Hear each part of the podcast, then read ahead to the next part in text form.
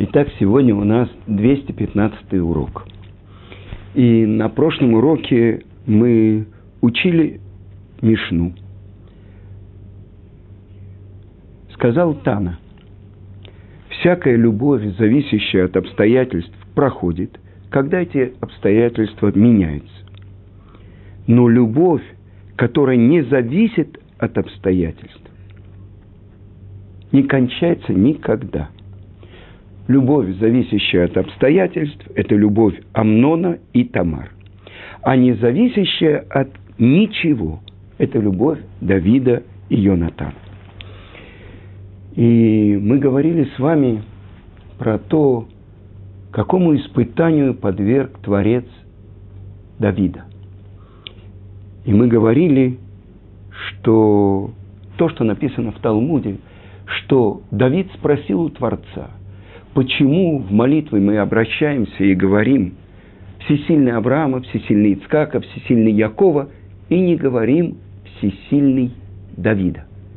И в этом не было никакой гордости. Ведь Давид максимально проявил царскую власть Творца. Мы говорили то, что Давид говорит о себе в псалмах «Вани толаат вело иш», а я червь, а не человек. И мы говорили, у червя главная сила – это его род. Так вот, Давид, который прославил Творца песнями и словословием.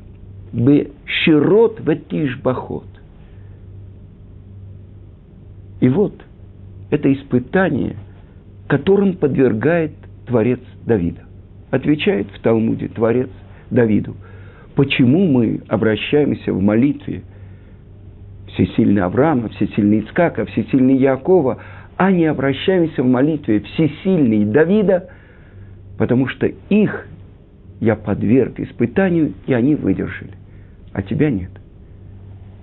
Тогда вопрос Давида заключается в том, что, может быть, я недостоин, может быть, Творец нашел во мне какой-то ущерб – а теперь он узнает, потому что он не прошел ту закалку, ту проверку, которую прошли наши працы.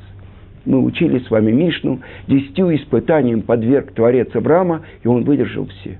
И за эти заслуги мы получили множество подарков от Творца. И тогда Давид говорит, Творец, подверги испытанию меня – чем мы уже тоже много раз повторяли, что корень слова «нисайон» – испытание – это вознесение. То есть «нес» – это флаг, значит «нисайон» – это вознесение, то есть проверка на максимальном уровне человека. И один из учеников Гаона Рамыш Шапира – Раби Акива Тац, в основном он известен среди англоязычных э, Балей Чува, потому что он дает уроки по всей Америке, он живет в Англии. Он цитирует Равмыш Шапира и объясняет. Представьте себе человек, который убегает от разъяренного быка. Причем этот человек тренировался, чтобы прыгать в высоту. И максимально у него прыжок был 2 метра. И вдруг он видит, как на него бежит весной разъяренный бык. Он бежит от него со всей, изо всех сил, и перед ним забор. И вдруг он прыгает на забор и спасается таким образом от быка. Забор этот высотой в 3 метра. До этого он брал высоту только в 2 метра. Но сейчас особенные обстоятельства, и он скочил на забор – трехметровой высоты. Теперь, но даже если бы гнались за ним три быка, если бы этот забор был пятиметровым, он бы его никогда не взял. Что же такое испытание, которым подвергает Творец человека? Представьте себе пропасть и человек находится на одной стороне, и он должен перепрыгнуть на другую сторону. Никакой возможности перепрыгнуть у него нет. Ну, скажем, до этого он прыгал в длину, я не знаю, 7 метров. Если разъяренный бык за ним бежит 10 метров, а пропасть от одной стороны до другой 20 метров. Никакой возможности перепрыгнуть у него нет. И здесь это испытание. Если Творец говорит ему, прыгай, он понимает, что его сил нет, чтобы оказаться на другой стороне. Но он разбегается и перепрыгивает, и вдруг он оказался на другой стороне. Это то, что он знает. Без помощи Творца никакой возможности у меня не было перепрыгнуть, но я прыгнул, потому что я полагаюсь на Творца. Я вспоминаю одну историю, рассказал мне один человек притчу. Представьте себе, ну, то, что было во время катастрофы 11 сентября в Америке, когда врезались самолеты. Многие люди, они пытались спрыгнуть с высоких этажей, чтобы как-то спастись от пожара. Так вот, представьте себе, отойдем от этой катастрофы, погибло 3000 человек, чтобы Творец отомстил злодеям. Представьте себе, человек, электрик, находился на вершине небоскреба. И вот был сильный ветер, вы знаете, небоскребы немного качаются, и его ветром сбило, и вот он падает. И вдруг он слышит голос.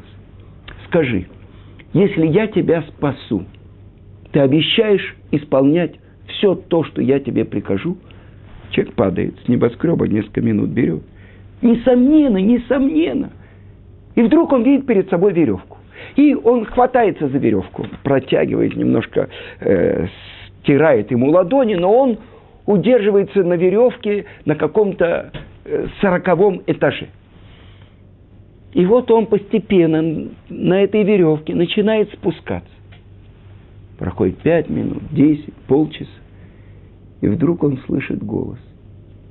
Ты мне обещал, что будешь меня слушать во всем. Да, конечно, конечно. За спасение жизни, конечно. Так вот теперь отпусти веревку. Вы понимаете, что это такое? То есть такое полагание на Творца – что человек после такого чудесного спасения должен разжать руки. И на самом деле это те испытания, которым Творец подверг наших працев. Давид говорит, испытай меня. И как бы в этот момент есть маленькое горчичное зернышко – гордость. То есть я сумею выдержать испытание, говорит Давид. И Творец говорит ему, я отцам я не открывал, какое будет испытание. А тебе скажу, это женщина, и ты это испытание не выдержишь. И вот когда Давид, по одному мнению, ему 54 года в этот момент, а по другому 57, он умер, ему было 70 лет, и, и Шлома, ему было 12 лет, когда он вступил на престол. Сам Давид говорит, что мое сердце халаль бекирби. Либи халаль бекирби. То есть я полностью победил все другие устремления. То есть мое сердце пустота внутри. То есть он победил дурное начало. И вот сейчас испытание. И мы говорили, что в тот момент Батшеве было от 7 до 8 лет. Причем она могла уже рожать. Так вот, то, что Давид просит испытания. Проверь меня, говорит Давид, и я докажу тебе.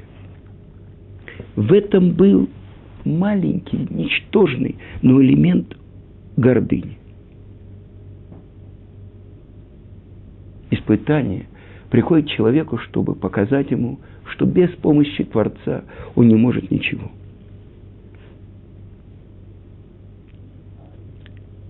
Итак, Творец подвергает его испытанию.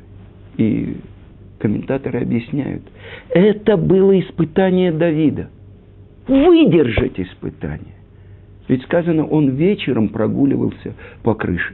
То есть, зная, какому испытанию подвергнет его Творец, у него было семь жен и десять наложниц.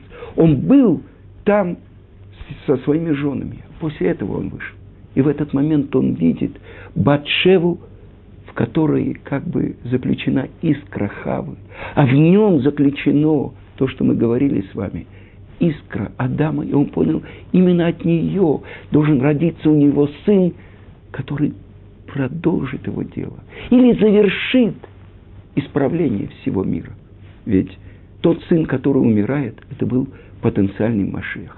А Шломо, тот сын, который стал царем после него, он построил храм, место явного присутствия Творца. Он знал, он видел. В чем же было испытание Давида. Талмуд говорит, то, что не было греха разврата, не было никакой другой ошибки, которую можно было бы выразить в словах. На самом деле Батшева была предназначена Давиду шести дней творения. Его сын должен был быть потенциальным Машех.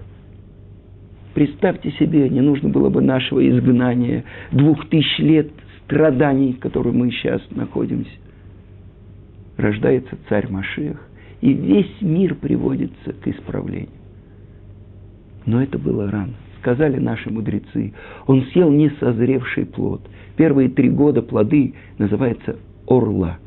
Запрещено их есть. Мир еще не готов к полному исправлению. И Давид, который максимально выразил царскую власть Творца – в этот момент он оступился. И благодаря тому, что Давид оступился, благословен человек, который построил ворота, в которые могут в будущем войти Баалей Чува. Это Давид открыть связь с Творцом после падения. И это более сильная связь и более ощущение близости. Теперь, когда мы поняли то, что говорится в Талмуде, сказал Раби Йоханан, каждый, который говорит, что Давид согрешил, ошибается. Вы понимаете, на каком уровне было испытание Давида? Теперь мы можем лучше понять то, что, чему учит нас Тана. Он говорит, что любовь, которая зависит от обстоятельств, она проходит. И мы знаем, что Амнон хотел овладеть Тамар. А после того, как он ей овладел, сердце его пришла ненависть Кого любил Амнон? Он любил себя. Он хотел реализовать свою страсть. А про Тамар не сказано. Она сказала, я готова стать твоей женой, если ты поступишь как полагается. Это любовь, связанная с обстоятельствами, зависящая. А что же это такое любовь, которая не зависит от обстоятельств? И приводит Тана. Это любовь, Давида и Йонатана. Как это можно понять? Комментаторы объясняют. Если я люблю кого-то, потому что мне хорошо с ним, если я люблю кого-то за то, что он э, хорошо относится ко мне, а если изменится обстоятельства, любовь, зависящая от обстоятельств. Теперь посмотрим. Йонатан – сын царя Шауля. Шауль говорит, все время, что Бен Ишай жив, ты не получишь царство. То есть, на самом деле, старший сын Шауля, который должен царствовать после него, он должен ненавидеть Давида, который, в принципе, претендует на царский трон. Что сказано Танах, как раскрывает, что делает Йонатан. Не только он не ненавидит его, но он спасает его от ненависти своего отца Шауля. Рискует жизнью из-за Давида. И больше прямую открывает Танах, что когда Давид скрывается со своим отрядом от преследования Шауля, к нему приходит Йонатан и говорит, ты будешь царствовать, а я буду только второй после тебя. Что такое любовь, которая не зависит от обстоятельств? Объясняет мораль из Праги. Это любовь, которая связана с настоящим единством. Если мы возьмем наш мир, казалось бы, материальный мир, он весь находится как бы в конфликте, в противоречии. Ну, возьмем четыре проосновы, которым сотворен мир. Вода и огонь. Там, где есть огонь, нет воды, там, где есть вода, нет огня. Все противоречит одно другому. С другой стороны, это имеет отношение, я цитирую вам морали из Праги, к тому, кто сотворил весь мир. И написано так в трактате Хагига. Если приходит человек в Бейт-Мидраш и видит, одни мудрецы запрещают, а другие разрешают. Одни говорят, это кошерное, а другие говорят, это не кошерное. Как человек может понять?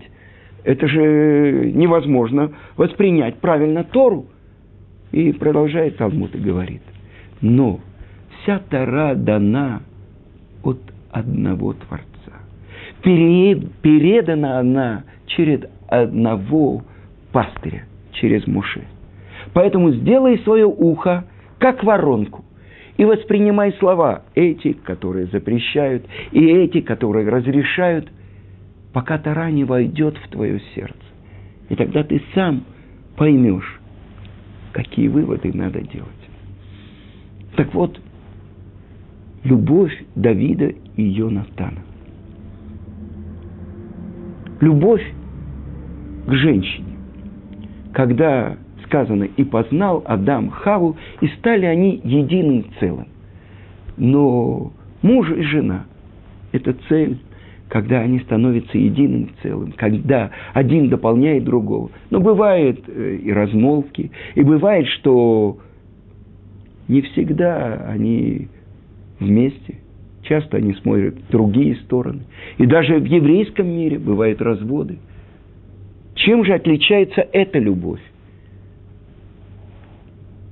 Как отца к сыну. Отец не может ревновать к сыну. Это ведь он сам, это его продолжение.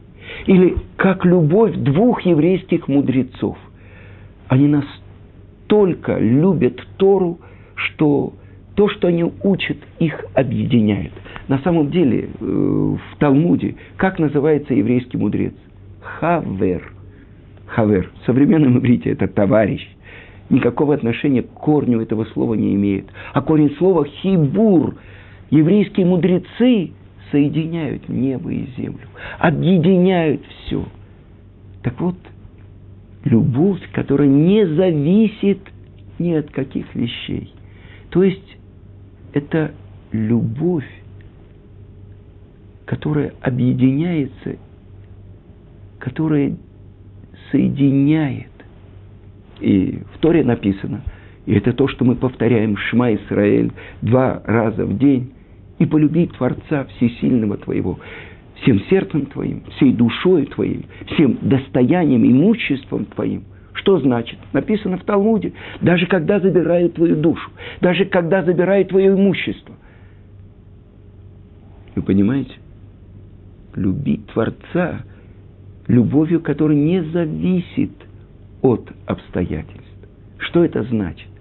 Если Творец посылает мне добро, благоденствие, хороших детей, хорошую жену, хорошую квартиру, все в порядке. А если, не дай Бог, что-то по-другому происходит. Я вам скажу, я был один раз на присутствовал во время похорон, которые меня потрясли. Один раввин, которого я знаю много лет, который помогал и русским евреям, и особенный человек. И вот у него была дочка, которая вышла замуж за молодого человека, Авреха, еврейского мудреца, и семь лет у них не было детей. И когда она родила свою дочку, при родах она умирает. И вот этот раввин пришел в день похорон, все плакали. Ее муж, вдовец, молодой вдовец, все, кто там находились, а он сказал, я спросил у моих учителей – могу ли я произнести благословение Шейхияну? То, что мы добыли, досуществовали и прожили до этого часа. В этот момент он был готов произнести благословение, то есть, другими словами, я принимаю от Творца все, что он мне дает. Это бехоль маудеха, то, что написано в Талмуде. Бехоль мида в мида шумудет беха. Каждым мерой, которую он отмеряет тебе – я не знаю, когда мы слышали эти слова, мы понимали, что этот человек говорит правду. Это то, что написано. Сейчас, когда мы произносим, когда происходят с нами трагические события, мы говорим «Барух Даян Эмет». В будущем, когда откроется, мы скажем «Тову Мейтив», сделавший добро мне и другим. Сейчас мы не можем, но сказано, что мы должны научиться принимать так власть Творца. Любовь к Творцу – чтобы не было никаких преград, чтобы мы служили Творцу, так пишет Рамбам, не ради получения награды, а только во имя Его самого. И сейчас мы находимся, время, это месяц Илюль, последние дни месяца, сказали наши мудрецы, начальные буквы четырех слов из Шира Ширим. Они ли дуди, ведадили, я моему возлюбленному, а он мне. Я не понимаю. Я моему возлюбленному, я Творцу, а Творец мне. Ведь объясняет Раши, кто такой Шломов Шира Ширим? Мелех Шашалом Шело, царь, которому принадлежит мир. А кто такая Шуламит? Это мы, это еврейский народ. Так вот, я могу дать что-то Творцу – они ли дуди? И здесь открывается очень важная вещь. Лейт хасед им буро. Сделать хесед Творцу. Он сотворил мир. Он сотворил меня. Все, что Он мне посылает в мире. Есть что-то мое. Так вот, что оказывается мое – выбрать его желание, а не желание моего материального тела. Отдать ему мою жизнь, отдать ему мое имущество. Я приведу пример. Наш пратец Авраам – когда Творец обращается к нему, он говорит, «Кахна, возьми, пожалуйста, сына своего, единственного, которого любишь, Ицкака, и вознеси мне его во всесожжение на одной из гор». Это десятое, это самое тяжелое, тяжелое испытание. Сейчас я был в Америке, и один очень хороший еврей сказал, я такое не мог бы сделать. Это никто не мог бы сделать. Но здесь, почему сказано «на», пожалуйста? Творец обращается к Аврааму и говорит, пожалуйста, возьми и выдержи это испытание. Ваешкем Авраам Бабокер. И стал Авраам рано утром, и оседлал своего осла, и взял дрова, взял нож, взял огонь, взял своего сына. Рано утром стал, значит, он спал. Три дня он находится в пути. И он выполняет выдерживает испытание. И как называется нож, который он возносит в Торе? Махелет. И это то, что мы читаем в Роша Шана про испытание Авраама. Почему нож называется Махелет? Какое отношение имеет Охель? Сакин – нож. Потому что, объясняет Раши, благодаря этому движению, когда возносит Авраам нож над своим сыном, чтобы принести его в жертву – благодаря этому есть у всего еврейского народа, у всех его потомков пропитание, охель, право на жизнь. Это испытание Авраама. В этом проверка.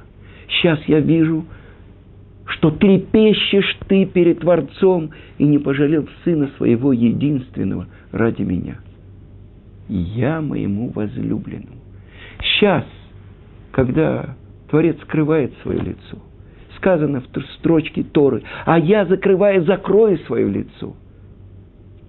И что? В этот момент скрытия лица Творца Творец ждет от нас нашего выбора. Это месяц Илюль. Откройте мне отверстие на игольное ушко, говорит Творец. Я раскрою перед вами весь мир. Но это должно быть отверстие в металле. Что значит? Где это отверстие?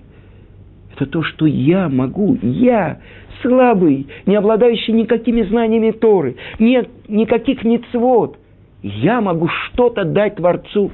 Да. Что? Я могу сделать один шаг к Нему. Лейт хасет им. То есть сделать хесед с Творцом, выбрать Его. Я хочу привести вам один пример. А, эта история происходила где-то, может быть, 80 лет в Иерусалиме в субботу была очень, так, в еврейской общине Иерусалима была очень большая бедность. И вдруг мальчик шел в субботу э, по дороге в синагогу. Мальчик лет 12, до бармицы. И он увидел на полу золотой луидор, золотую монету, на которую могла бы его семья жить месяц. Но ведь суббота, нельзя дотронуться до денег, это мукция. И тогда что он сделал?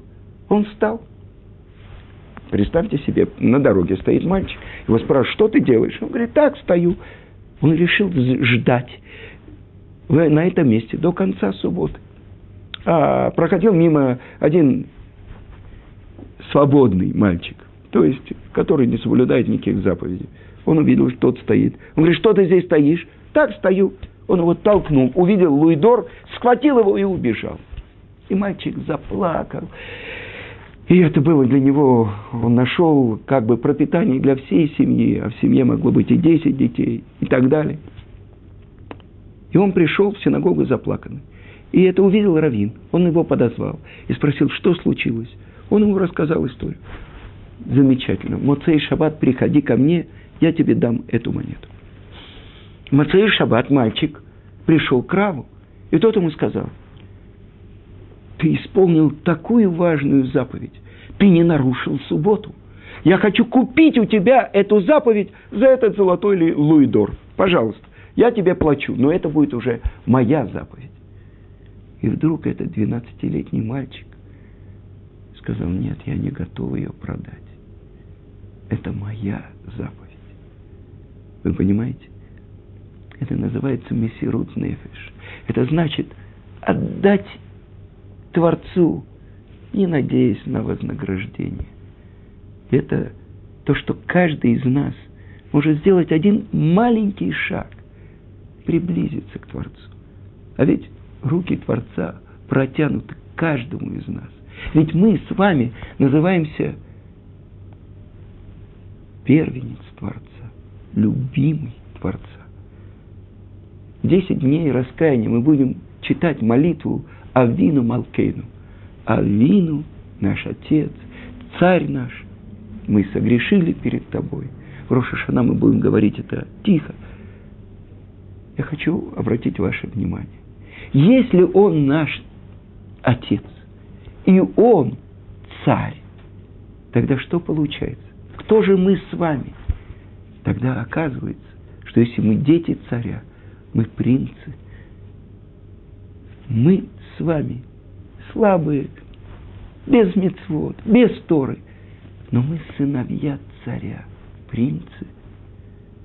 Поэтому каждый шаг, который мы делаем в сторону дворца царя, Это безграничная радость у Творца, царя всех царей. И это то, что учим мы из нашей Мишны. И это называется любовь, которая не зависит от обстоятельств. Чтобы у нас был хороший и наполненный заповедями год. И чтобы мы все были записаны в книгу жизни.